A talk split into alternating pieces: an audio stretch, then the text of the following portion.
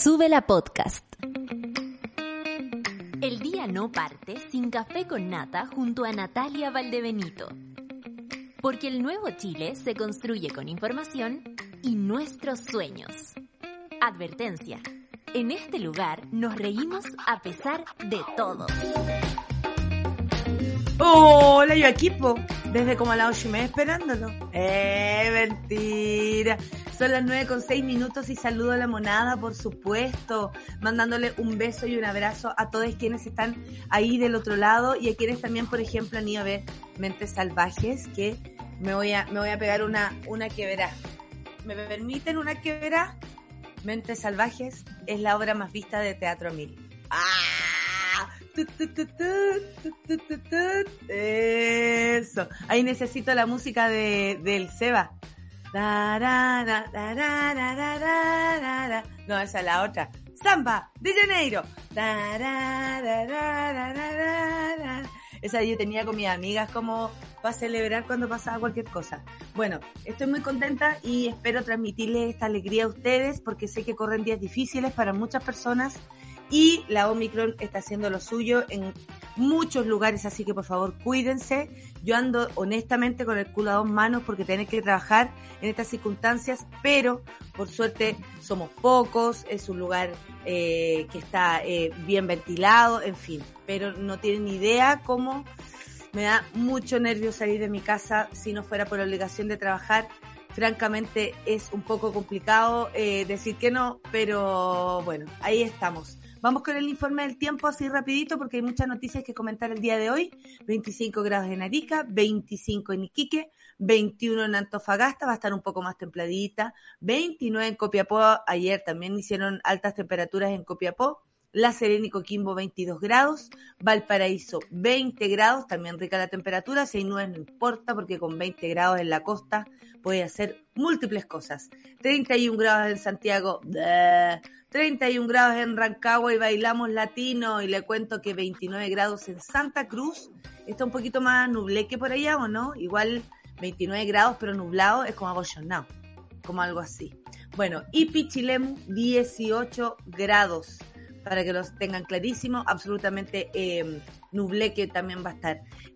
Paro mi tren del amor en Talca, por supuesto, 32 grados en Talca, chate aire, Tere, un beso para ti y para el Will, por supuesto que estés muy bien.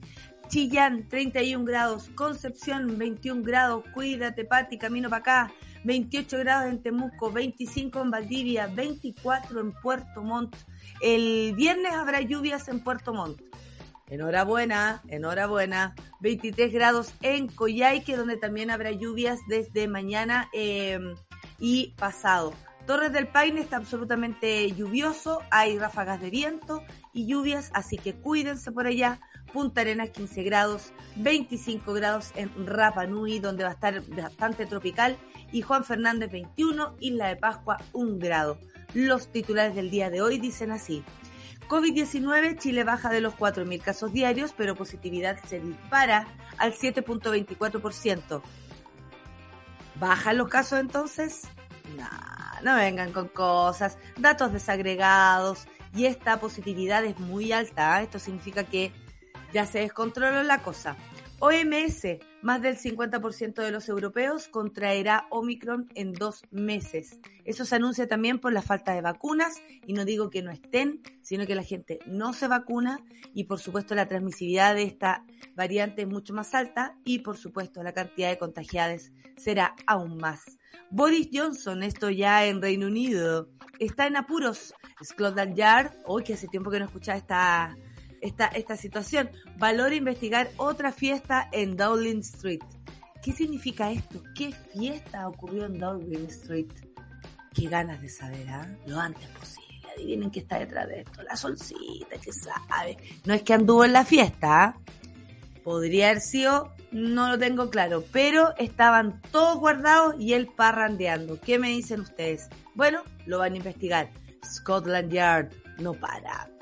Claudia, Claudio Hertz, el científico cuestionado por manipular imágenes en estudio, Imagínense ustedes, ¿se acuerdan la historia con el, el, ministro Kub a propósito del ministro de Ciencias, que de pronto nos dimos cuenta que había unos papers, que había gente que como que decía que tenía paper, pero en verdad no tenía paper, y que, y que pasó unas imágenes casi que de Google y las puso en el estudio? Bueno, él está cuestionado hoy, además por ganar un Fondesit el 2022 de nada más y nada menos de 57 millones de pesos.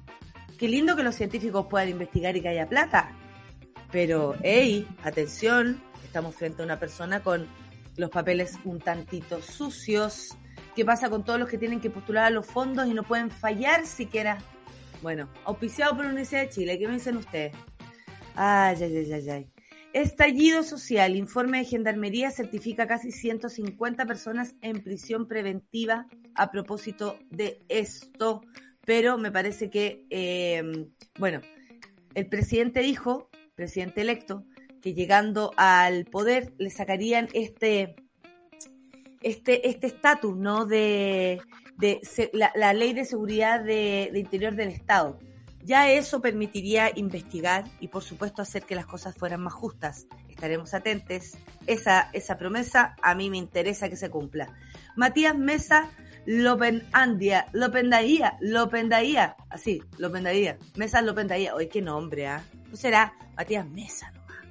Bueno, eh, es el señor que Boric elige eh, como experto en derechos humanos y es su jefe de gabinete. Ahí lo tienen eh, Matías Mesa. Así le vamos a decir en nuestro programa. Hasta que aprendamos a decir López, Andía. López Andía. López Andía. Bueno, en fin, un curso para mí. Tres meses, un año más a no extender el debate por la prórroga del plazo de la Convención Constitucional. Sí, porque hay quienes dicen lo hacemos en el, en el tiempo que nos dijeron y hay otros que dicen necesitamos un tiempo más. Ahí veremos qué pasa. Por lo menos mi opinión personal, es que esto podría durar no mil años, pero lo que se necesite, ¿no? Porque hacerlo a la rápida tampoco es lo que queremos. Eh, sabemos que hay un trabajo súper arduo aquí detrás y bueno, una prórroga, eh, un año es un poco, es un poco tal vez excesivo, pero tres meses no me parece menor. ONU pide 5 mil millones de dólares para evitar el colapso en Afganistán. Y adivine quién nos va a contar esta historia si es que puede. Solcita Abarca, por supuesto. Vamos a la música. Antes de empezar el programa el día de hoy, no les cuento el sueño que tengo. Así que estoy muy feliz que haya puesto The Weeknd, el Lucho y eh, Sacrifice, porque francamente esto es un sacrificio. que hago con mucho amor para todos ustedes, con mucho cariño para todos los que me conocen. Café con Natal Subela.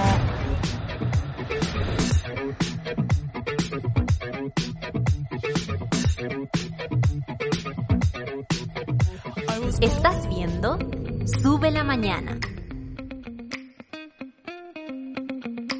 Aquí, ¿qué me dicen? Preparando mi cafecito con nata. Pero yo no me lo quiero tomar solita, no, no, no, no, quiero mi solcita, sí, sí, sí, sí, Me saqué, me saqué hasta un verso solcita en tu honor. Ay, qué ¿Cómo? Eh, eh, bien, ok. Bien, eh, aquí tomando agüita. Yo ni café estoy tomando últimamente. Estoy a pura agua y me queda poca, me la tomé toda. Mari, tráeme una agüita, por favor, Marisol. Cholcita, dile que va a hacer calor. Que va a hacer calor por allá, pero está, está, está nubleque. Cholcita, estoy al aire. ¿Cómo está el tiempo por allá? Está medio nubleque, pero hay rayos de sol en este momento, pero está como abollonado, así como, feo. está igual que yo con, lo, con, con, el informe del tiempo, está medio nubleque, pero hace un poco de calor, ahora si te pones debajo de un árbol te cagáis de frío, como algo así. Oye, ¿sabes quién estuvo de cumpleaños ayer? Que siempre me confunde con el cumpleaños. Bueno, nosotras dos tenemos una ya una tradición de confundirnos. La Ale Matu me saludó un mes antes de mi cumpleaños. Amiga, yo tengo ese problema y yo creo que es un problema de la agenda del iPhone, porque a mí eh, me ha puesto de cumpleaños un mes antes y un mes después. Ya, resulta que yo tenía hoy día agendado el, cumpleaños de Alejandra Matus y fue ayer.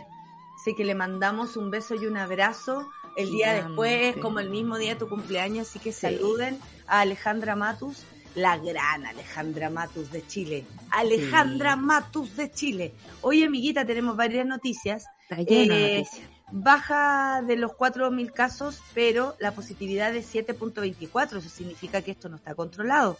Las regiones con mayor positividad son Tarapacá, Antofagasta, Magallanes, Arique, Parinacota. Y la positividad en la región metropolitana ya subió el 7%. De todas maneras, uno conversando por aquí por allá, viendo las redes sociales, se da cuenta que hay harto contagiado. Ahora, no grave por suerte, no con, con, esa historia como de antes, como estoy saturando, estoy, no, es como esas influencias que te venía así y te dejan botado. Eh, Ahora, eh, pero depende de, tu, de, de, las vacunas, creo que es muy esencial lo de la vacuna. 7 de cada 10 personas que están ingresando a UCI en este momento no tienen su dosis de refuerzo y eso tiene que ver con los tiempos en los que logramos inmunidad y cómo va cambiando el virus. A mí hoy día pensaba así como que, monotemáticos se han vuelto los informes del MinSal, que irrelevantes eh, siguen siendo esas comunicaciones. Como una tradición ya que ni se escucha que, que, cambia todos los días. La variante Omicron, y lo que hemos visto en otras partes del mundo, donde podemos tener el privilegio del spoiler, por decirlo de alguna forma, es que eh, si bien es más suave, ataca menos invasivamente a las personas, sí tiene la escoba con, lo, con los servicio, digamos, con, con los hospitales, con las clínicas, con la, con la, eh, salud, primaria. Y la otra patita que se está generando ahora es que está afectando mucho, por ejemplo, a los profesores, a los cuidadores. y eso eh, tiene un problema porque los colegios que estaban siendo prioridad, que son importantes para que las niñas se desarrollen, eh, están pidiendo incluso voluntarios, así que se vayan turnando para poder tenerlos abiertos eh, mientras las personas se recuperan de su, de su contagio. Entonces, claro, todos los días nos enfrentamos a un escenario distinto donde necesitamos a, gente que actúe rápido, que tenga las competencias para hacer esto y no está sucediendo. Ahora, que nos hayamos pegado este salto como de 1200, 1300 a 4000 en Chile, es mucho. me parece demasiado. Que el presidente de la República admita que podamos tener 10.000 contagios en algún momento, me parece mucho. Y las positividades a nivel regional, habían hay un error. Lo habían adelantado, de hecho, el ministro París hace dos semanas dijo, en dos semanas más es posible que estemos con 10.000 casos diarios. Navidad y Año Nuevo, pues, De nuevo. Sí, pues, es que quedó, quedó el, el descalabro. El descalabro. Gente deseando demasiado. Claro. Por ejemplo, Antofagasta con una positividad de 32%, amiga. Tarapacá 18% y Magallanes con un 15%. Entonces, eso quiere decir que ahora ya todos tenemos, yo hace, me acaba de llegar un mensaje de un contacto estrecho, de un contacto estrecho, que eh, salió negativo, digamos. Estábamos ahí a la espera de esa noticia. Eh, pero Créeme que yo también, y por una persona del elenco. El día de, el día de eh, esperando que la persona en su casa se hiciera el último PCR y llegó y estaba todo bien. Pero estrés. O sea, nosotros ahí listos esperando al compañero si es que estaba o no estaba. Imagina. No, y aquí a mí me avisan. Eh, igual era como tres contactos distantes de mí, eh, no era directo, pero era como ya sea Olimpia, amigo. ¿Cómo que hacemos? No, no, pero igual era, eh, era, era súper distante. Ojo con eso también, porque la mascarilla también está salvando vidas, no la olviden. Honestamente, vacuna y mascarilla, no se olviden. Bueno, los datos son aquellos, yo siempre trato de hacer el, el desglose respecto a las personas fallecidas. En las, últimas, en las últimas 24 horas, cuatro personas fallecidas se informaron. Eh, hay hoy 24.347 pacientes en etapa activa. Estos son muchos. Hay 460 personas hospitalizadas en la UCI. Y esto a causa del COVID, por supuesto, de las cuales 384 están con apoyo de ventilación mecánica invasiva. Las camas críticas disponibles son 253 a nivel nacional. Bueno, eh, em, según el CONMED, por ejemplo, dijo que había que era un poco inexplicable que se mantenga abierto todavía el paso a los Libertadores. Eso a propósito de el, paso la entrada terrestre. la entrada terrestre eh, hacia Argentina. Apuntó dice, parece que no es el mejor momento para viajar al extranjero y recomendó que probablemente aumentar las restricciones de los pasajeros que llegan al aeropuerto internacional también, también parece ser una medida adecuada. ¿Te cuento otro Kawin? Por favor. Hay una compañía de la de este del Teatro Mil que no puede salir de la, del viene de lejos y no puede salir del, de la clínica, del, de la, mm. perdón, de las del hotel sanitario. Claro. Quedaron ahí. Quedaron y ahí, vienen quién los va a reemplazar. Amiga, ¿y en qué momento vas a dormir? ¿En qué eh, momento vas a dormir? Lo bueno de esta obra es que actúo sentada y con zapatillas. Ah, me encanta. Porque la otra te he visto con, unas agujas impresionantes. Yo digo, ¿cómo, la ¿cómo, desafía la gravedad esta mujer? A puro abdominal, amiga, a puro abdominal. Muy bien, muy bien. Es la, la única eh, forma. Bueno, el Colmeda anunció, dijo que había que intensificar la trazabilidad.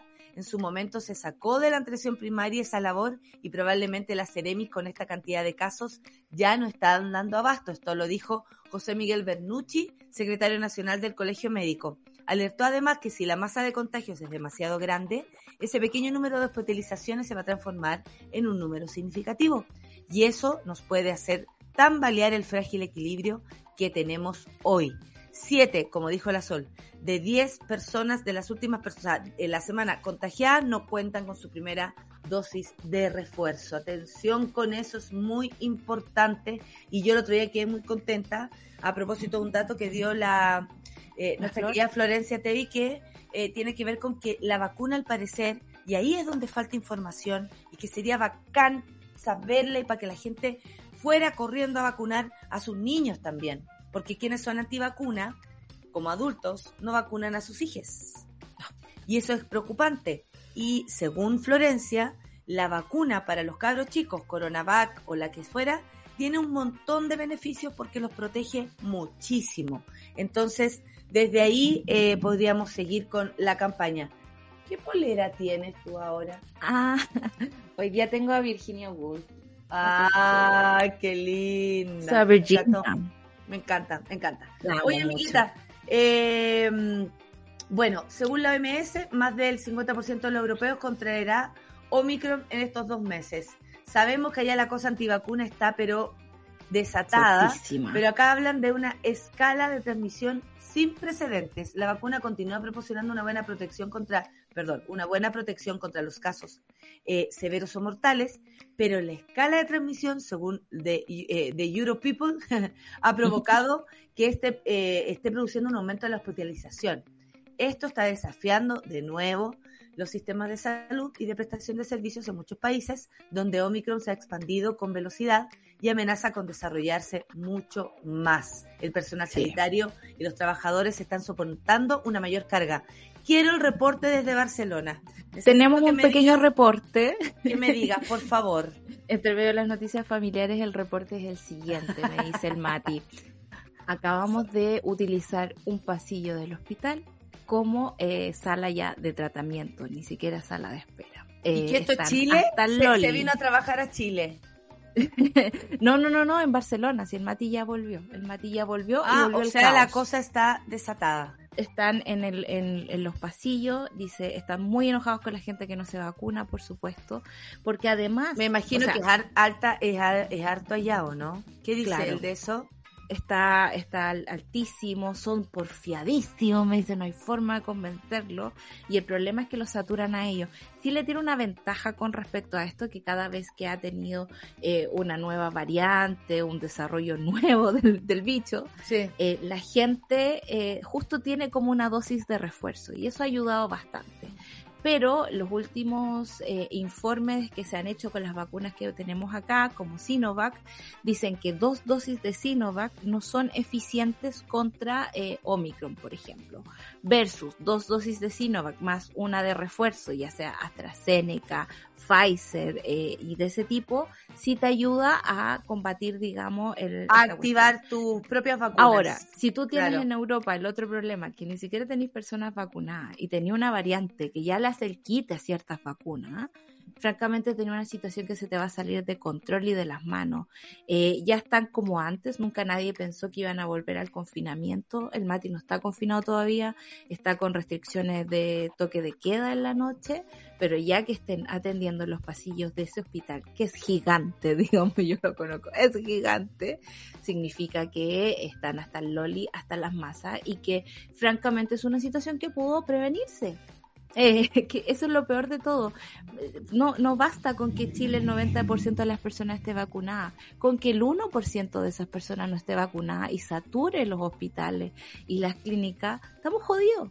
Vamos a tener la misma situación a propósito de, eso y de Europa y de lo porfiados que son, Boris Johnson está en apuros. Scotland Yard eh, valor investigar eh, otra fiesta en Downing Street. ¿Qué pasó? Esto es un festejo del primer ministro británico cuando todo el país estaba sujeto a duras restricciones sociales por la pandemia. Ha vuelto a poner en las cuerdas al líder Tory.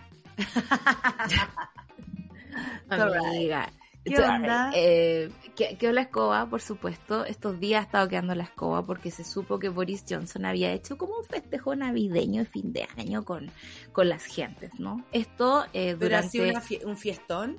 Un fiestón. No esta Navidad, sino la anterior, donde todos los ingleses estaban eh, confinados en sus casas, donde no pudieron ver a sus familias, onda, hasta el Jamie Oliver, amiga, hizo un especial de comidas donde veía a su mamá en el patio, ¿cachai? Así como de verdad todo el mundo estaba eh, tapado en restricciones. Y Boris Johnson, con su reverencia acostumbrada, eh, armó una fiestita nada más y causó mucha controversia porque hace poco le preguntaron en una eh, pauta, digamos, de prensa a su secretaria de salud, eh, así como, bueno, hubo una fiestita por ahí y la mina va y se ríe, amiga. Se ríe frente a todos los periodistas. Y todos quedaron así como, diablos, ¿qué está pasando? Esto es real. Y es como... ¿Y qué estaba, estaba prendida? ¿Venía de la fiesta? No, así como no le pongan color, francamente. No le pongan color, nos tomamos un vinito con naranja, eh, una celebración de oficina y ya está. Cuando todos, insisto, estaban encerrados en sus casas sin poder ver a nadie. No, las autoridades no pueden. Ahora, eso sí, eh, esto, esto ya viene pasando hace un rato con Boris Johnson. Sabemos que no le tiene respeto por nada. Sacó una guagua nueva, digamos, para distraernos y todas esas cosas.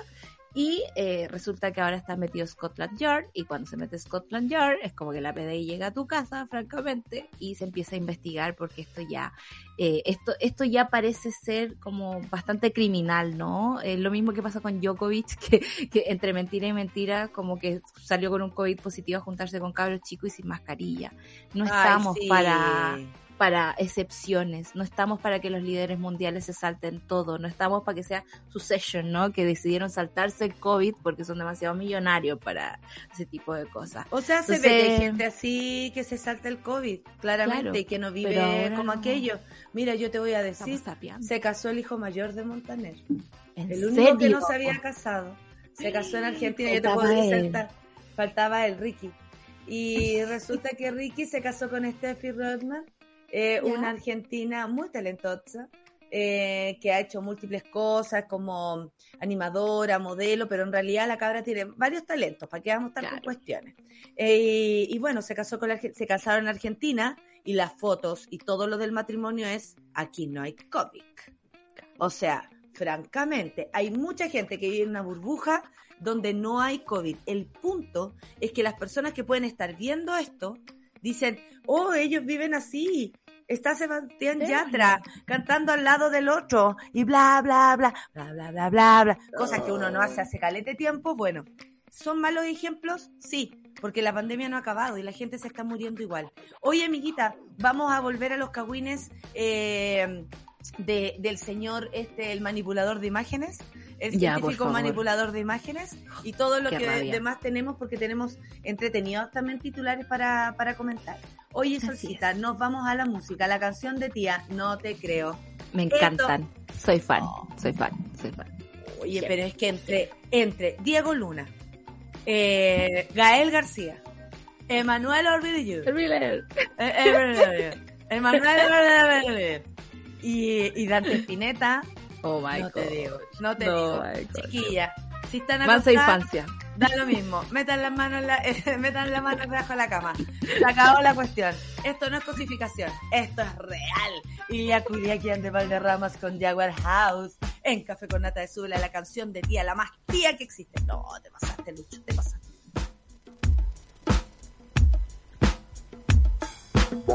Dans le top 1 de Radio Live, à la tête dans les dernières trois mois et encore maintenant. Café con nata. Aquí estoy y les tengo un super panorama para hoy.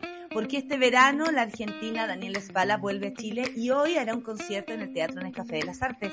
Puedes encontrar aún entradas a la venta en Tiquetet .cl. Vayan a ver, vayan a ver teatro, vayan a ver música mientras se pueda cabres, porque además creo que son los lugares más seguros. Te piden pase de movilidad y más encima estás con distancia social y mascarilla. Qué mejor y a distancia del cantante. Nada mejor que ir al teatro o al cine. Creo que son las únicas partes donde podemos estar seguros. Quilicura Teatro Juan Radrigán 2022. Entre el 5 y el 30 de enero se llevará a cabo una nueva edición del tradicional encuentro teatral, cumpliendo con todos los protocolos sanitarios, por supuesto, estrenos y los mejores montajes del 2021. Se presentarán de manera abierta y con acceso liberado, con un enfoque feminista, preocupación por la diversidad, la ecología y los mayores. Quilicura Teatro Juan Radrigán 2022 del 5 al 30 de enero. 12 sectores de Quilicura gratis. Todo esto puede enterarte en quilicurateatro.cl. Solcita ven a mí, Solcita ven a mí. Oye, este científico se ganó un fondo de CIT. ¿Sabéis lo que pasa? Que todo lo que sean los fondos, que alguien se gane un fondo, estamos todos así. Porque estamos un fondo es muy, es muy complicado. Es muy complicado y de mucho estrés, digamos. Yo cuando me llama la señora Mirta del ministerio para pedirme el informe, te juro. Pero se llama Mirta, Mirta, se llama Mirta. Mirta, Mirta. Su Mirta el otro día vino a Santa Cruz a firmar un documento, o sea, es una cosa. Y, así, hola mi niña, sí, es como hola mi niña, es, como la... hola mi niña. Es un amor, Soa Mirta, me ha aguantado una. Es como la Miriam Loyola. Claro, y digo, toda Mirta, el autor ya no quiere publicar el libro, le va a tener que devolver los fondos. Y me dice, no se preocupe, pero un poquito. Y yo, toda Mirta, el autor ya quiere publicar el libro, sigamos. Y en fin, así me llevo. Sigamos con el trámite, señora Mirta. Y bueno, señora Mirta y se sube al bus y se va a Santa Cruz. ¿Qué pasó eh, aquí? Los fondos... Ay, espérate, yo hago una bajadita. Eh, Claudio Hertz. Eh, quien desde enero del año pasado ha sido investigado por fraude. Atención, fue patrocinado por la Universidad de Chile en el proyecto que postuló para el Fondesit 2022, misma institución que lo estaba investigando al momento de postular. SACHEI, la entidad que entrega los fondos, depende del Ministerio de Ciencia que dirige Andrés Kub, quien fue coautor de una de las investigaciones hoy objetadas. ¿Qué mierda está pasando? ¿Cómo se gana un fondo esta persona? ¿Sabéis lo, lo, más terrible de todo este tema? Es que Claudio Hetz es un personaje, yo te diría, central en la investigación de Chile, en las neurociencias, y por lo mismo es tan feo, y es por como yo me enteré, porque mis amigos científicos están indignados, cómo ha manchado la investigación en Chile con lo que cuesta hacerla. Cuando tú eres amiga del ministro, lo ponía en tus papers el ministro asigna los fondos, digamos. Yo veo un claro problema de conflicto de interés ahí, ¿no? Por supuesto. Segundo, cuando tienes una institución como la Universidad de Chile, que también se ha aportado en otros casos, pero en el caso de la ciencia, es buenazo para tapar los condoros. Y lo voy a decir de esta forma, porque Claudio Hetz, si no fuera por estas investigaciones que hace Leonid Schneider, no sé si lo pronuncio bien, pero es un señor Schneider, como Schneider, Schneider. Eh, que revisan, digamos, publicaciones de científicos y van viendo si están correctas o no. Eh, desde Alemania, digamos, viene diciendo, este señor viene poniendo en fraude sus investigaciones una y otra vez, poniendo las mismas imágenes eh, de, de, de de, de, de, un resultado de una investigación para otra que tiene métodos completamente distintos, entonces no coincide, digamos, que tenga el mismo resultado. Eh, o sea, por todas partes huele a fraude y aún así en Chile no existe algún tipo de comisión ética o algo que vaya viendo el historial de estas personas. Estamos hablando de casos es que yo creo que ya saben el historial. O sea, ¿por qué no entra él a una lista donde cuidado? Claro. O sea, eres amigo del ministro, como tú dices. Además, tenéis todos los medios para poder hacer tus cosas. eh, o sea, estáis súper en, en, en, desigualdad con los demás, ¿no? Que están haciendo trabajos igual de importantes, porque a mí lo que me da rabia es que pareciera que esto es más importante que otras investigaciones, que otras personas que están haciendo cosas realmente valiosas. Entonces se le da plata a las mismas personas de siempre, que yo creo que son los últimos, los últimos palos de ciego que está tirando este gobierno, yo también agarrando las toas. Yo también lo creo así, como en el final del Piñera 1, cuando todos los amigos y familiares se fueron de becas para afuera, eh, está pasando un poquito lo mismo. Es muy rasca. A mí me, me, me da mucha cosa plata, que, la, pues, es la que la Universidad de Chile esté metida en esto, como que avala este tipo de cosas. Y es lo que recordé, las historiadoras feministas siempre han puesto en pauta, y es decir, no le pueden seguir dando fondo a viejos rancios eh, acosadores. O sea, tiene que haber un criterio aquí en cuanto a las formas de cómo se hace ciencia y en cuanto a tu comportamiento también. Un castigo, un antecedente, claro. usted hace algo malo, no merece, o, o, o espérese, o sabe que antes se lo habríamos dado a usted porque tiene trayectoria, pero ahora tiene los papeles sucios, se lo vamos a dar a estos cabros nuevos que están haciendo investigaciones de plantas que, que dan luz. Exactamente. Y, por ejemplo, no es lo mismo, yo que me manejo en el tema de los fondos de libro, no es lo mismo que Isabel Allende postule una nueva novela a que, no sé, Perico Los Palotes postule una novela el Perico este Trepa por Chile. Perico Trepa por Chile. Debería quizás privilegiar a nuevos autores, alguien que no tiene las posibilidades. No hay una mirada desde, ese lugar, ¿ah? Amiga, y aquí a este señor lo han tapado en fondo durante mucho tiempo. y aparte hay muchos fondos que tú tenés que casi que comprobar, por ejemplo, en el caso de los fondos teatrales o cine o todo eso lo que tenga que ver, casi que comprobar que la gente te va a ir a ver. Casi como que va a ser un éxito. Sí. No, pues los fondos están para que la gente cree, cree, haga cosas, investigue, como en el caso de la ciencia. Eh, eh, ¿Cómo no se va a impulsar aquello? Y esto da rabia porque, eh, por ejemplo, acá tengo la, opinión, hoy nos enteramos de esta noticia, de que el, el investigador Hetz se adjudica un fondo del Estado, pero a la vez fue patrocinado por la misma Universidad de Chile, es decir, que en el momento que estaba siendo investigado por la universidad, la misma institución le entregó el patrocinio para postular a los fondos. Es como que si la institución y él hubiesen hablado, oye, tenemos que hacer esto de la demanda, pero francamente nosotros vamos a dar el patrocinio igual. Nos parece es tremendamente contradictorio que la universidad entregue patrocinio a un investigador que está siendo investigado por, fraude. Esto lo dijo Jimena Báez, dirigente de la Asociación Nacional de Investigadores de Posgrado. Y si ya nos parece cuestionable por parte de la universidad, mucho más cuestionable es la decisión de la ANID, que financie con fondos públicos a una persona que éticamente está tremendamente cuestionada. Creo que hoy día si hay algo que tenemos que cuidar como comunidad científica es nuestro prestigio, nuestra ética y esto no ayuda. De eso me imagino que hablaste con tus amigos, sí. que tampoco ayuda a, todos, como que es que claro. Imagínate el momento pivotal que estamos en la ciencia donde la gente tiene que creer. Ay, no, no, no, no, espérate, ¿qué dijiste? Pivotal. Nos detenemos aquí porque la RAE, espérate, me está llamando. Eh, sí, te mandan felicitaciones, Osita. Dicen que no pueden creer que hayas dicho pivotal. Cuéntanos qué significa esa palabra, yo no la conocía. Le voy a decir a los, a los señores de la RAE que, que se actualicen, ¿ya? Que, yo me tengo que actualizar, ¿qué significa? pivotal como que impulsa, ¿no? O sea, es un momento donde la ciencia está siendo vista desde todas partes, está siendo cuestionada por gente que no cree en ella eh, y por lo mismo tiene que tener un comportamiento impecable, ¿no?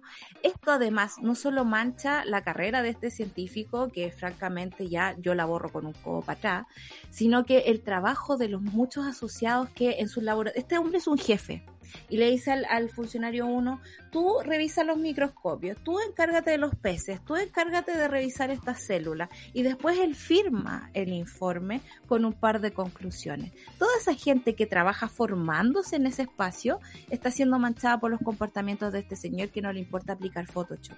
Hay tres microscopios en este país, les voy a contar esta anécdota tres microscopios gigantes donde los científicos van a sacarle fotos a sus científicos.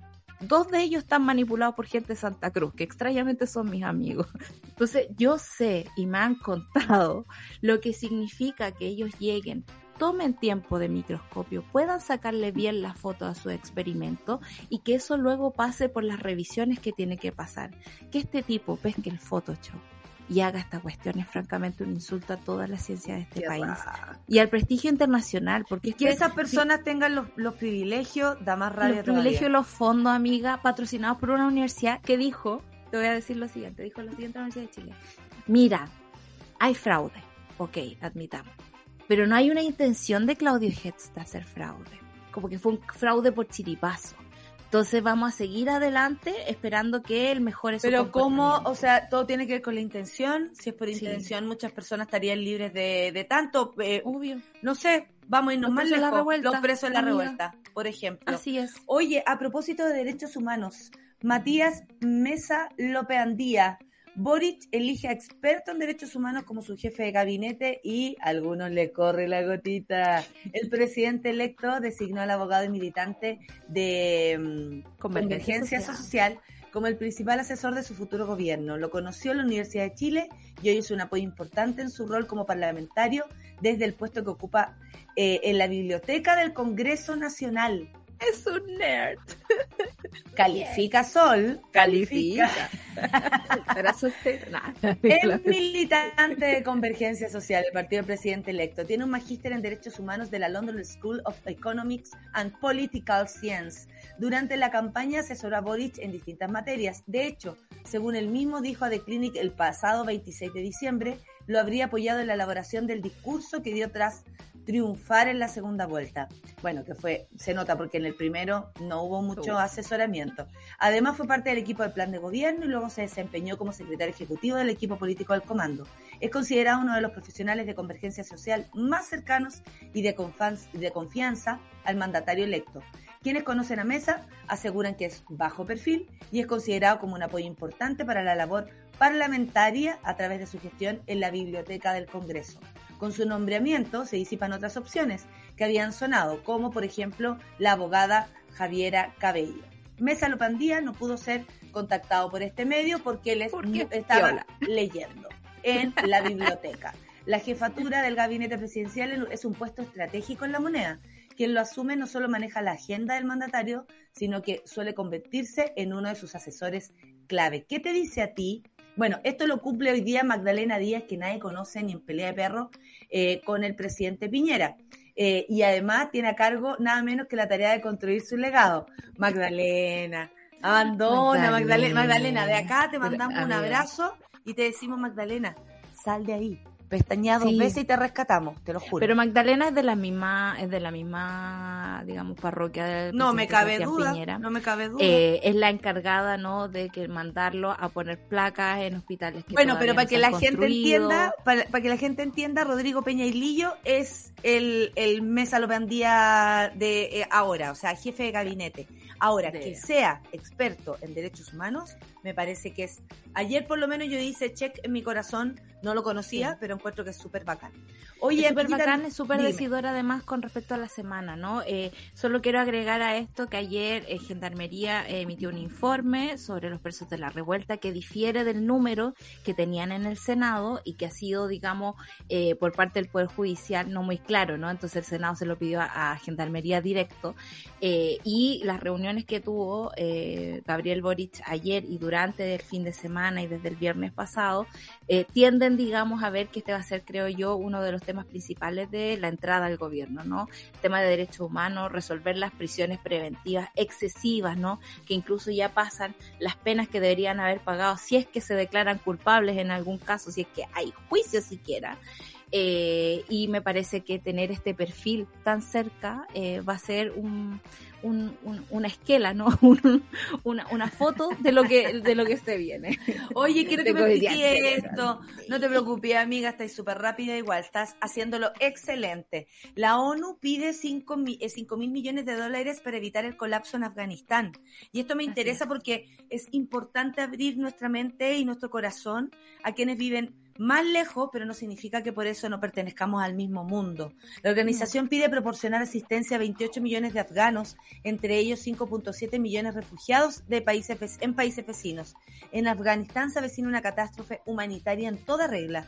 Se debe actuar con celeridad para salvar el futuro del país. ¿Qué está pasando en Afganistán, querida amiga? Porque es harta plata, son 4.400 millones de euros, yo todavía no lo paso a Chile, pero... Eh, Eh, ¿Qué catástrofe? ¿Qué está, qué está ocurriendo? Eh, no sé, estoy perdida, por eso quiero preguntártelo y por eso me parecía menester pasar por aquí.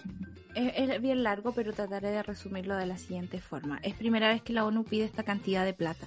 Nunca se había pedido tanta plata para una catástrofe humanitaria. Desde la llegada de los talibanes el país entró en, clara decadencia, no le importa la mitad de sus propios habitantes, o sea, las mujeres son las que más han sufrido en este, en este proceso, proceso que no las deja ni ir al médico ni acceder a alimentos. Y sobre todo la crisis alimentaria es la más terrible. Ya cayó todo, digamos, cayó el sistema judicial, el sistema bancario, los colegios, digamos, Yalda Hakim, la periodista la BBC, lleva todos los días un conteo de hoy son 102 días sin que las niñas vuelvan a las escuelas y así, digamos, en un país con ese nivel de catástrofe, el hambre, digamos, eh, rampante va de casa en casa y es por eso que la ONU se quiere meter. Ahora, el problema político asociado a esto es que nadie quiere negociar con los talibanes, salvo China, que le importa un rábano los derechos humanos con tal de ganar plata.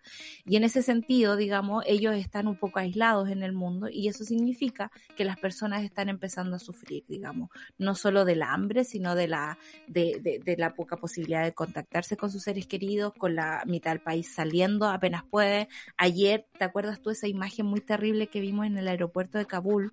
cuando lo, los gringos se van y sí. pasan una guagua de una, de una pandereta a otra y se la pasan a un militar como con tal de salvarla. Recién ayer sí. esa guagua se encontró con sus papás. Hemos tenido Ay, reportes. No. No te Así, creo, porque todo el mundo hablaba de, de, qué habrá pasado con eso. ¿Qué ha pasado? Ayer se reencontraron. Hay reportes de personas vendiendo que me, a me, sus dio, me dio como algo acá en... Sí. en Te tengo una la... mala también, digamos, que hay reportes de personas que venden a sus niños porque ya no, no da el hambre. Eh, y esa es una situación. Y porque yo extrema. creo que también en extremo así piensan, sí. y esto no es por, por eh, justificar nada, porque creo no. que debe ser horrible. No trata de entender de sí, dónde viene. Si, si, entendemos y además porque mirar para el oriente, les digo al tiro, es otro mundo, es otra forma de vivir, no es para nada como la occidental que conocemos. También me imagino que esas personas se deben, se deben pensar que sus hijos van a tener mejor futuro si es que entran eh, como en manos de otras personas.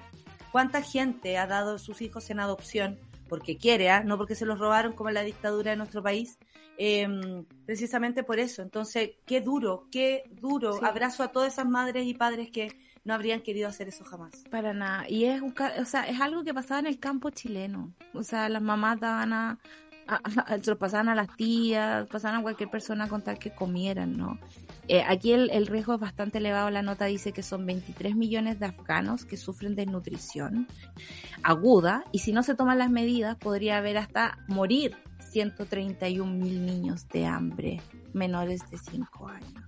En ese sentido también cuando uno dona a la ONU un dólar, dos dólares con su tarjeta de crédito, la misma que usa para comprar una cuestión por AliExpress, ellos te dicen perfectamente hacia dónde va ese dólar. Por ejemplo, esto va para un kit de comida, esto sirve para una carpa para protegerlos, esto sirve para poder moverlos de un país a otro y creo que en ese sentido, eh, no importa cuán lejos estamos, igual podemos ayudar. Así que eso. Ay, Solcita, sé que no me acompañas en el próximo bloque, que es nuestro panel feminista. Vamos a estar con Vinca, Vinca Jackson. Siempre es importante conversar con ella, así que tendremos mucho que hablar. Yo sé que estarás atenta porque eres nuestra editora estrella, por supuesto. Yo sé que estoy siempre bajo el alero de tu, de tu mirada. Eh, y eh, eso, eh, agradecerte esta mañana, Solcita, que tengas un buen día. Saludo allá a tu madre, que hoy día tiene una situación particular y a toda tu familia un abrazo muy grande. Solcita, que te vaya bien, nos vemos mañana, nos vemos eh, mañana. como dirían en tu casa, si Dios así lo quiere, y, Oye, no sí. sé, y, y, nos vamos directamente al panel feminista con Corporación Humana. Muchas gracias, amiga. Oye, gracias, nos vamos con canciones, eso sí. Y nos gusta Nati Su, mira, dos, dos grandes, la Nati Su y la Chini. Chini PNG. Me encanta. No somos, no soy material de web, no somos, no somos. No somos. Ellas dos nos vienen a captar a nosotras dos, las yorcas de la, de la, de la información. Te quiero mucho, amiga. Nos vemos pronto. También, Vamos a escuchar cariño. música y volvemos con más Café con Nata aquí en Sobre la.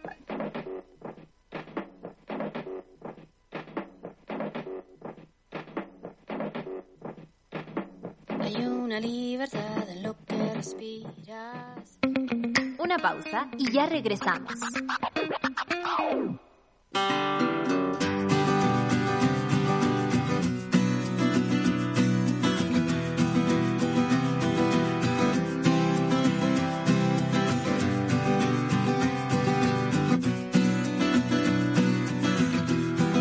Lo relevante de este programa, más allá de la capacitación, es la empleabilidad, que luego ellos puedan quedarse en esos lugares o en la red que integra este programa de gastronomía social para que puedan acceder a puestos de trabajo en el futuro. Estas son las típicas eh, acciones que son de win-win, porque vamos a poder tener acceso a jóvenes que van a estar capacitados con competencias, así que eso eh, lo valoramos mucho. Tengo buenas noticias, nuestro objetivo es generar empleos y en uno de los restaurantes de las 10 personas que están estudiando o formándose ya les han dado 6 empleos, o sea, 6 de 10. A mí se me ponen los pelos de punta porque finalmente es lo que ocurre.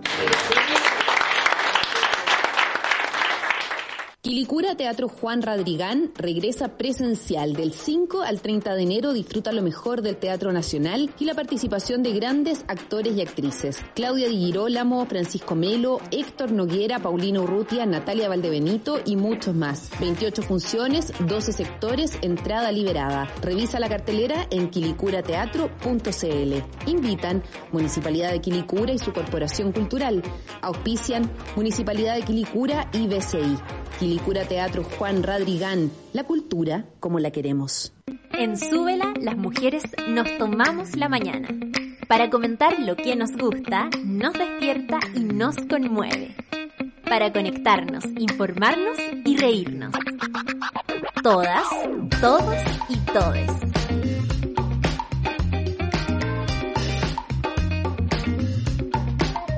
Café con nata. Super Ciudadanos. Satélite Pop. Caceritas. Acompáñanos de lunes a viernes desde las 9 a.m. en Sube la Mañana. Nos vemos y escuchamos desde subela.cl y a través de nuestra app. Súbela, un nuevo medio para un nuevo Chile. Ya estamos de vuelta en Sube la Mañana. Estoy de vuelta, son las 10 con 2 minutos y rapidito les cuento que después del Café con Nata viene Super Ciudadanos con mi querida Rayena Araya. La sigue Claudita Cayo, Claudita Cayo, que sin muela del juicio y mucho mejor hará hoy día Satélite Pop. Caceritas a las 12 con mi gran Isidoro Ursúa y a las 3 las 2.10 con Nicolás Montenegro y Fernandita Toledo. El amor según deidades mexicanas a las 4 y media por acá. Por supuesto, sube la radio. Coca-Cola trabaja cada día con más de 120 mil socios almaceneros. Como una forma de hacer crecer sus emprendimientos y como parte de la iniciativa Próspera, este año 3.500 dueñas y dueñas de almacén se unieron a la Academia Coca-Cola para capacitarse y potenciar sus negocios. Coca-Cola Chile, juntos por algo mejor. Y Quilicura Teatro Juan Radrigán 2022, hoy 12 de enero a las 21 horas, El Nudo de la Gran Aliocha de la Sota, en Santa Luisa con Lomar Coleta. Esto en Quilicura y por supuesto más streaming en quilicurateatro.cl. El movimiento feminista de un liceo en la Unión ha llegado generando importantes cambios. En medio de esta revuelta, un grupo de exalumnas veteranas del mismo liceo revelarán un antiguo abuso y buscarán el feminismo en el feminismo la justicia que nunca llegó. Una coproducción del teatro La Mala Clase y el Centro Cultural Gabriela Mistral, dirigida por Aliocha de la Sota con la dramaturgia de Isidora y Stevenson y Bosco Cayo. Y actuaciones de Paulina Giglio, Cecilia Herrera, Mónica Ríos, Jaime Leiva y Bosco Cayo. Para mayores de 12 años, más información en quilicurateatro.cl. A continuación, panel feminista con Corporación Humanas y la gran Vinca Jackson, por fin en el Café con Nata. Ya nos movilizamos para impulsar un montón de cambios. En este año decisivo seguimos siendo protagonistas. El panel feminista de Café con Nata es presentado por Corporación Humanas y el Observatorio de Género y Equidad. Nada sin nosotras. Vinca Jackson, qué gusto tenerte acá. Si alguien no la conoce, le voy a hacer la presentación igual, psicóloga y activista por los derechos de los niños, gran activista y francamente una mujer muy necesaria para nuestro país. ¿Cómo, cómo te va, Vinca? ¿Cómo, bueno, ¿cómo está la próxima abuela de Chile? Eh. sí, emocionada, es un misterio esto, inesperado, pero... Pero cosas, cosas luminosas, ¿no? Es algo luminoso. Sí, no, súper lindo. Y sobre todo ver a la, a la hija mayor eh, transmutar así, transformarse en mamá. Yo creo que ya cuando llegue el nieto, que además es niño, ya sabemos, ahí viene el, el otro derretimiento, pero verla a ella para mí ha sido como así chapó, realmente. Oye, necesitamos hacerte el cuestionario rápido feminista. Sí, sí, sí. Porque queremos mucho escuchar tus, tus recomendaciones. Recomiéndanos un libro, una serie o película inspiradora en la lucha feminista o en los derechos de los niños, eh, o que tenga que ver con tu trabajo, que nos pueda inspirar. Me van a matar. Eh, bueno, hay un libro muy antiguo. De, Jamás. De, Luis Vitale. No, porque yo hay un libro que estoy buscando para que ojalá se traduzca al español que es de una eh, ex compañera de la U en Estados Unidos, Naomi Snyder, que sacó este libro junto a Carol Gilligan que se llama ¿Por qué persiste el patriarcado? Que es una grandísima pregunta. Eh, por, qué, pese a todo lo que ya sabemos, eh, lo que nos hemos ido dando cuenta, lo que nos hace sufrir, lo descabellado que es con su divisiones femenino, masculino, mente, emoción, jerarquía, gente superior, gente inferior, o sea, es una serie de divisiones súper eh, eh, horribles y descabelladas, y aún así persiste.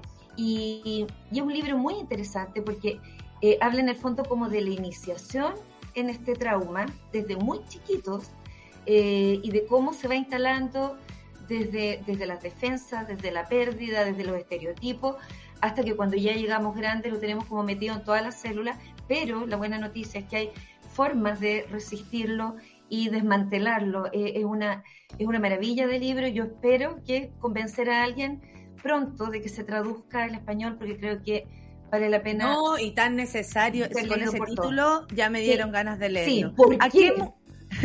¿Por qué? ¿Por qué? ¿A qué mujer, según tú, hay que ponerle atención por lo que está haciendo, por su trabajo, por sus aportes?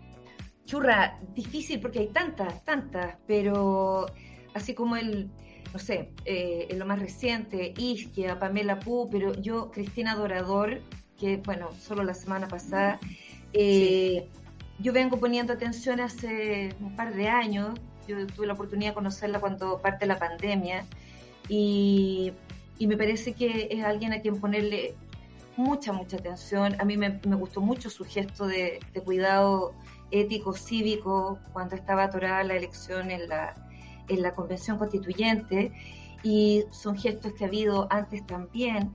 Y lo, lo otro que nos llevó a todos a una reflexión con esto de que decían que, que, que entre otras cosas le jugó en contra no ser simpática.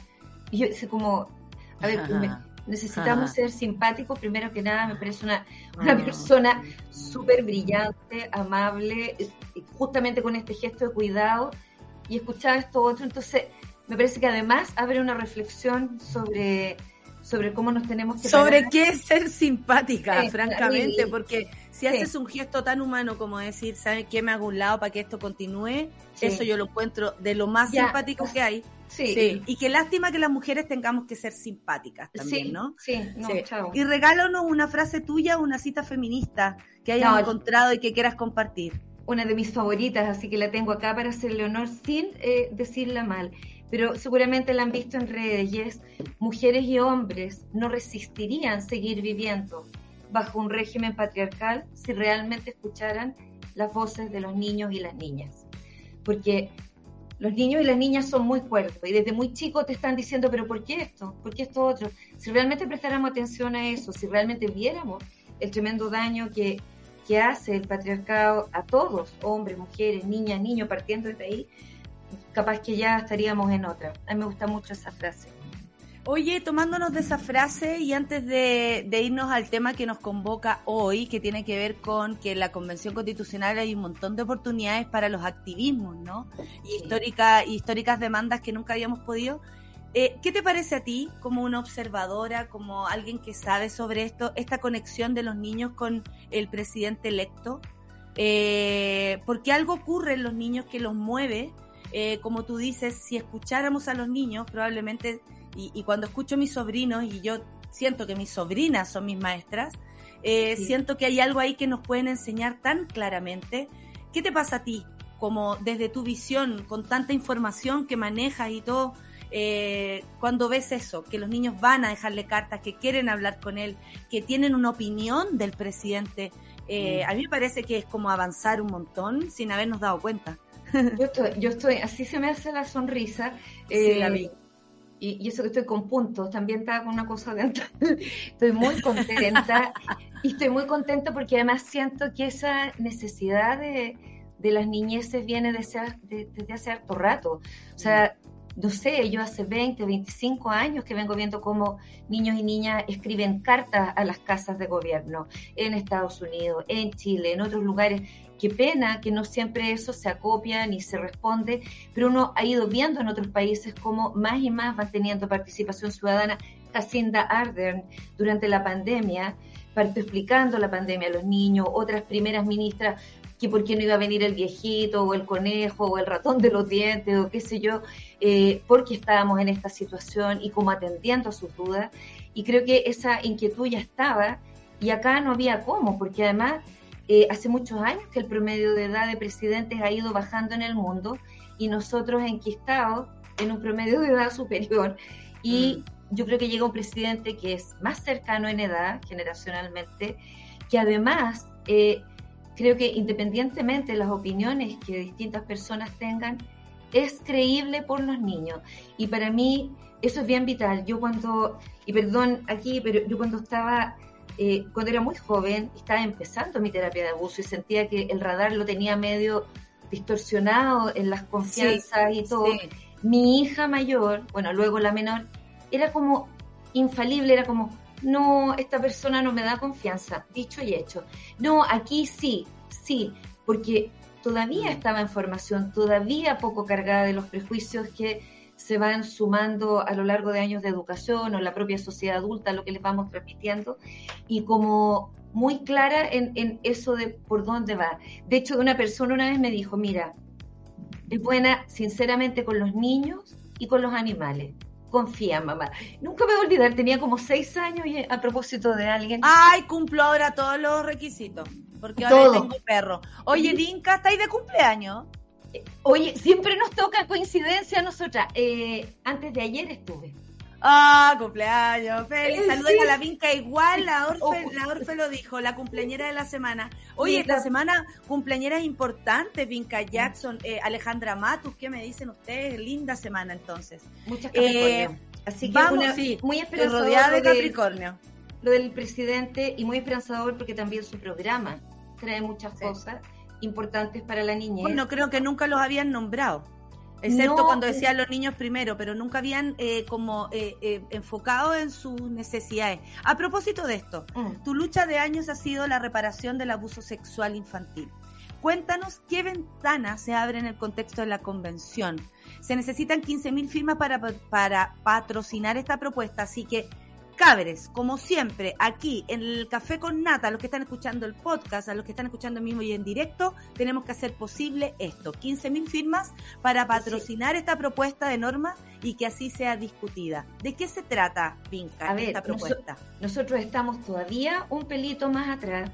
Eh, esta es una propuesta presentada por eh, organizaciones también que han, siempre trabajado en, la temática de prevención, reparación, justicia, no más abuso sexual infantil Chile, que agrupa a las familias de niños y niñas víctimas, eh, la red de sobrevivientes, que partió como sobrevivientes eclesiales, pero eh, ahora eh, está en el espectro de todos los abusos institucionales a niños, niñas y adolescentes, y Derecho al Tiempo, que fue impulsora de la ley de imprescriptibilidad, y personas como Silvana Borges, ginecóloga, eh, Francisco Maffioletti, eh, Paul Endre, la mayoría sobrevivientes y o activistas de esto.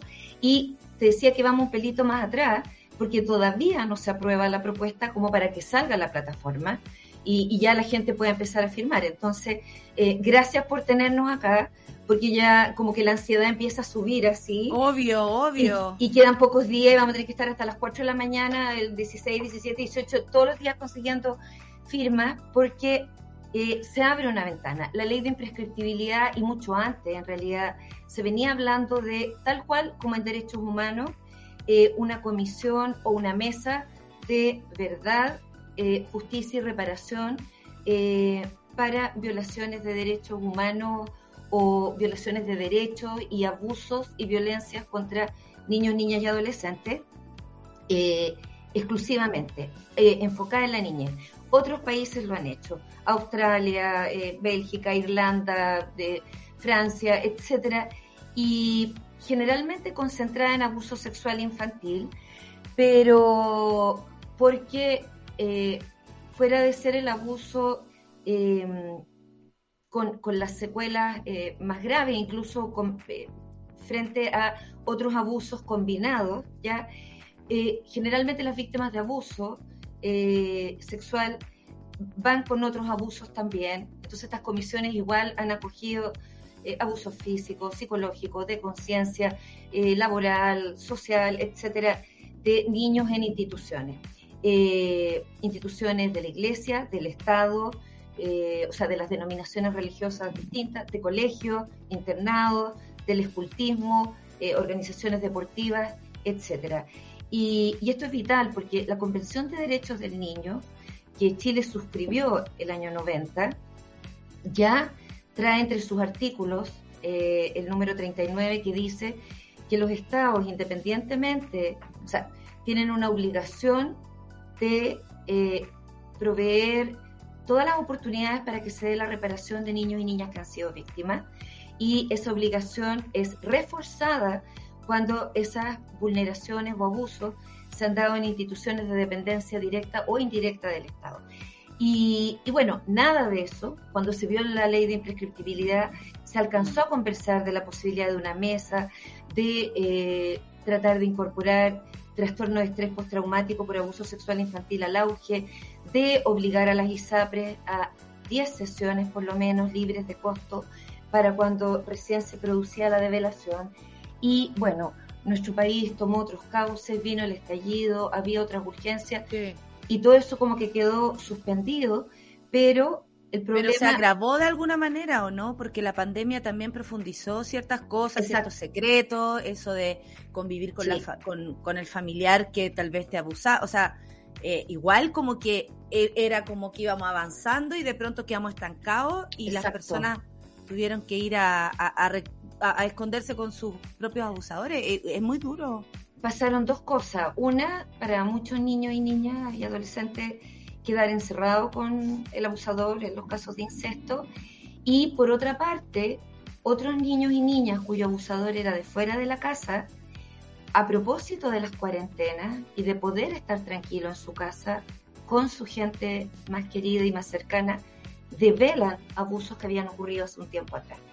Ahora, el problema en ambas situaciones es que, eh, y esto es parte de lo que fue eh, la gestión de pandemia, o ha sido la gestión de pandemia bien eh, débil y negativa de este mm. gobierno, independientemente del tema de las vacunas, que eso sí, es otra cosa.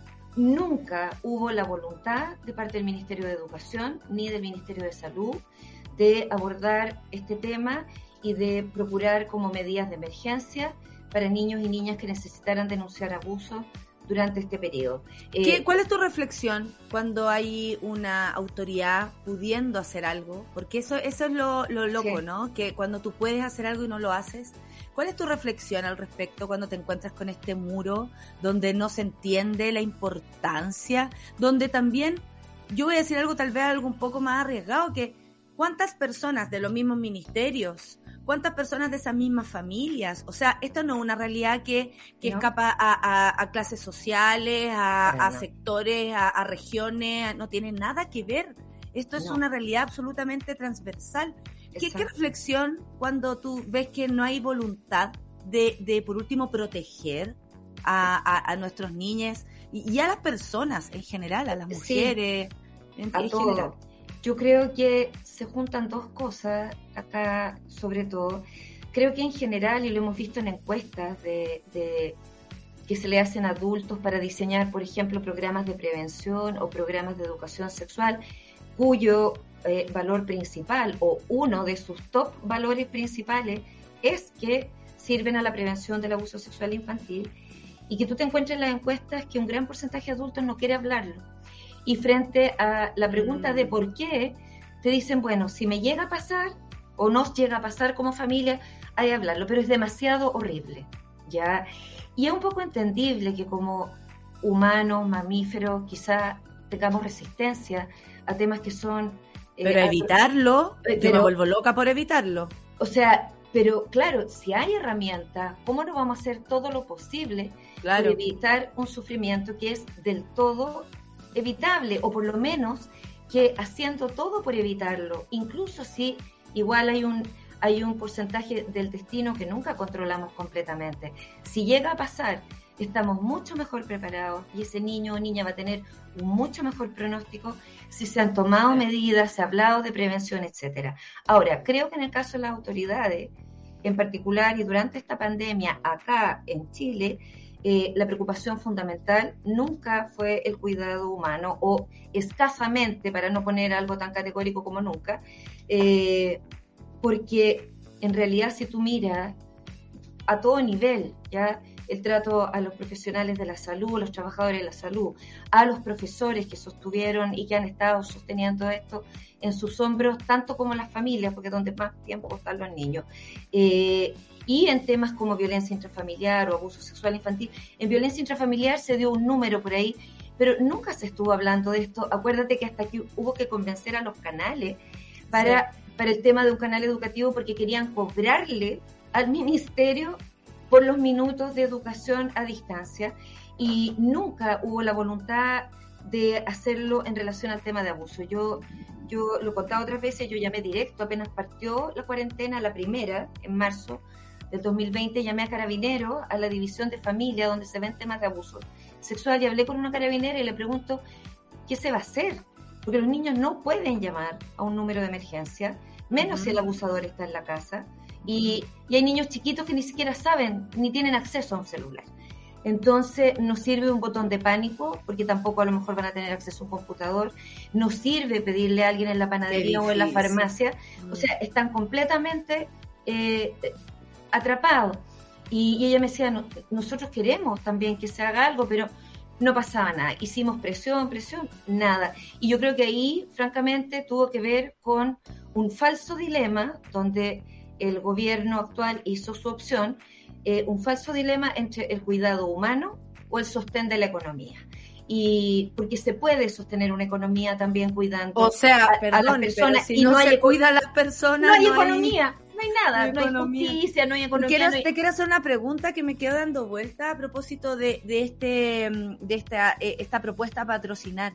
Cuando hablan de reparación, Vinca, ¿de qué se habla cuando se habla de reparación? Porque eh, bien sabemos que un abuso es un dolor eterno, que, incluso ya adulto tú te puedes ir dando cuenta eh, o y reconocer de nuevo y se viene una imagen. Creo que muchos acá lo hemos vivido. Eh, personalmente no ha sido con, no fue con adultos, fue pareja, pero igual, uno cuesta su tiempo, cuesta como que el, cerebro codifique el, el, abuso con tu cuerpo, es como, ¿qué significa la reparación? Porque me, me llama, o sea, como todo lo demás es posible que lo entienda, pero ¿cómo reparar algo así? Sí, es un término consensuado y hay varios otros también que se pueden usar, como yo no sé si se supera, pero también se habla de superación, afrontamiento, recuperación, eh, resignificación, como una suerte de reescritura de la historia o reparación.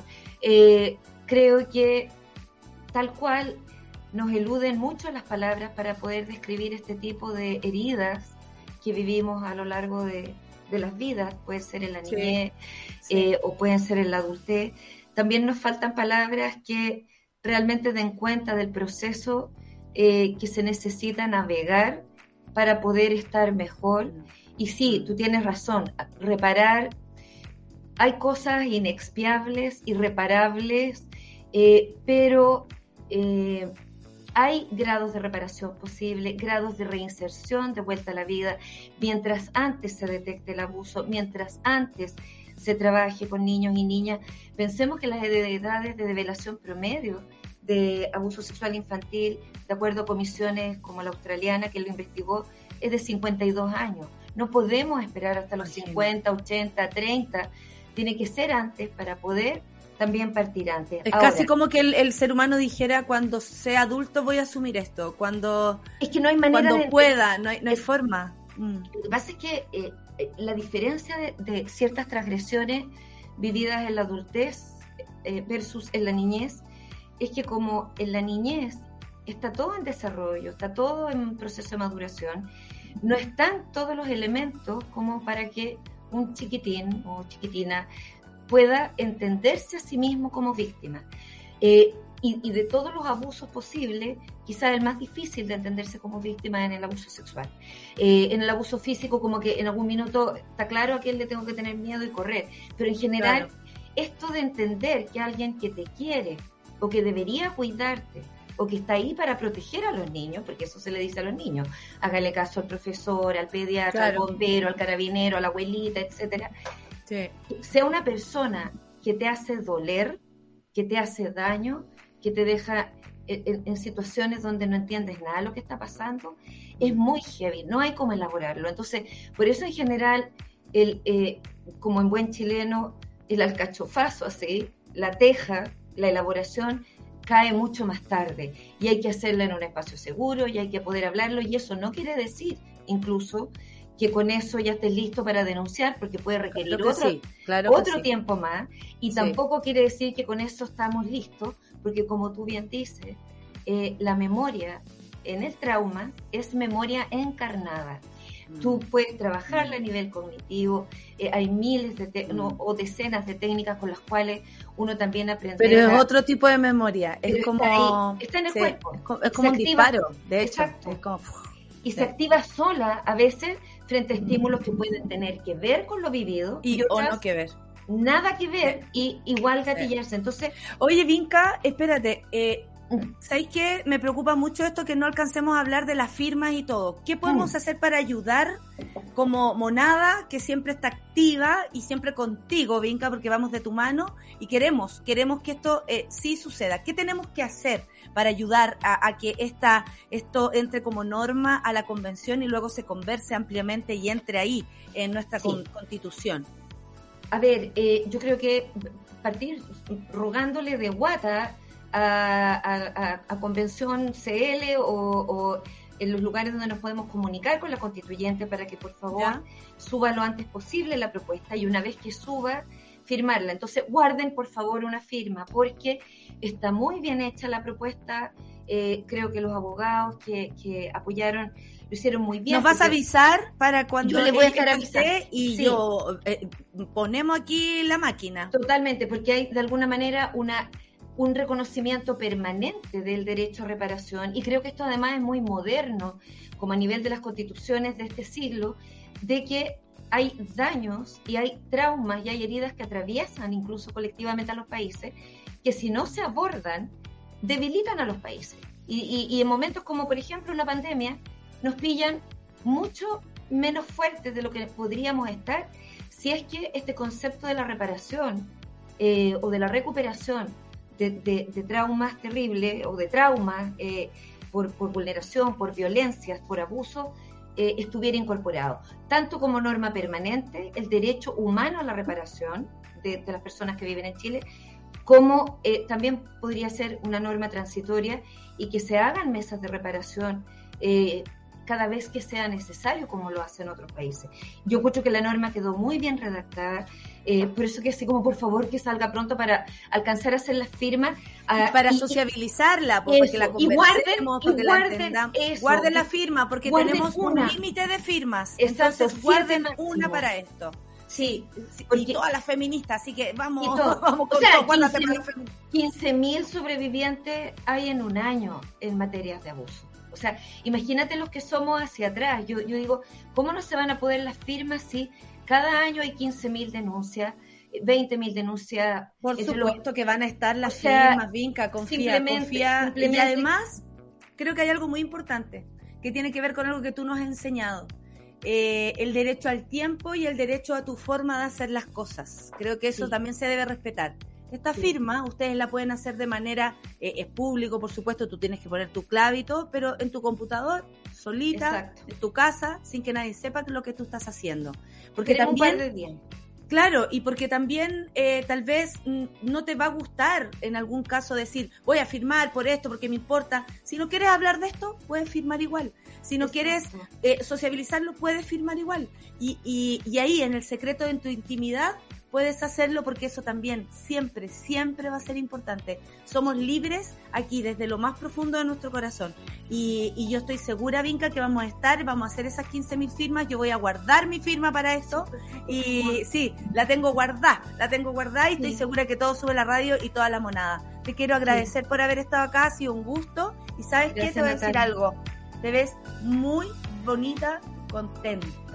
Creo que te veo a la distancia y te veo feliz. Si la conocemos nosotras, ¿cierto? Podemos ver que la Vinca está contenta. Y me imagino que es esa criatura y todo lo que está pasando, porque sí, nuestro Chile se está moviendo y por fin a nuestro favor.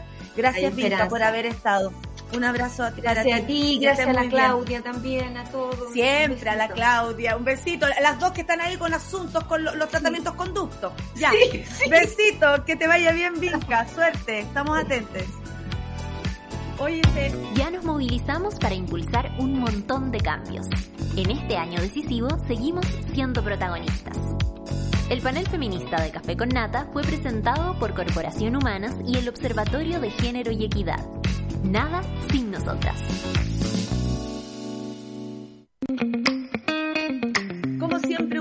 Placer conversar con Vika Jackson. Aprendemos un montón, estemos atentos entonces para votar esta nueva norma para que se vaya directo a la Constitución, a la Convención Constitucional. Y yo voy también directo al eh, Super Ciudadanos con Rayen Araya. Que les vaya muy bien, que tengan un gran día. Nos vemos, besos y abrazos. Nos vemos mañana. Café con Nata en Súbela, por supuesto. Chao.